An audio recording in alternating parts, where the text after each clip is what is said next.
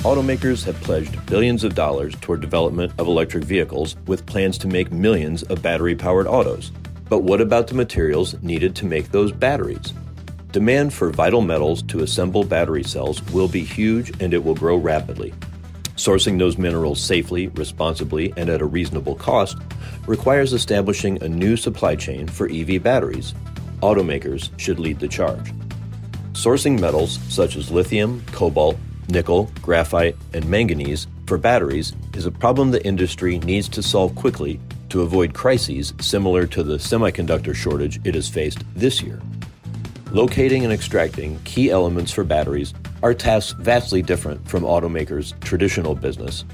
For a smoother transition to EVs, automakers must start at the source, the elements deep within the Earth's crust. With this week's Automotive View, I'm Jamie Butters, Executive Editor at Automotive News.